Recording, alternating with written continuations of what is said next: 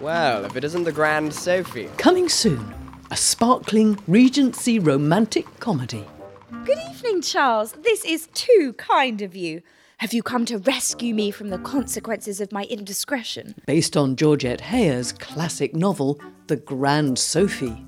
Sophie, I think she's hilarious. I think she's really um, gutsy. Don't you know that I have ruined my reputation? Indeed.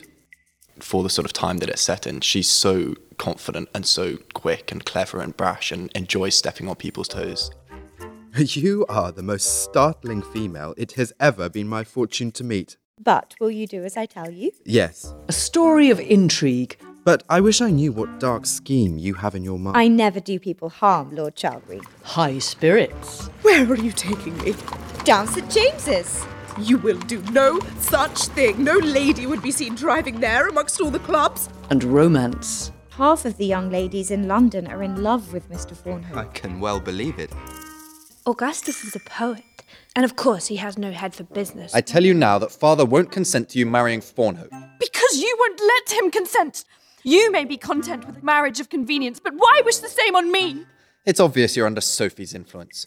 She's got total control over the whole thing. She seems quite badass, for want of a better word. Would you like to see me put him through his paces? For heaven's sake, Sophie, not in the We pub. shall have everyone staring at us. You won't mind if I shake the fidgets out of his legs. He is itching for a gallop. Tally ho! My dear Charles, what is to be done with her? Galloping in the park and in a habit I should blush to wear. Yes, but by God, she can ride. For more about Sophie and her world, and the author who invented the Regency romance, go to thegrandsophie.co.uk and subscribe to the podcast on any of your usual podcast apps.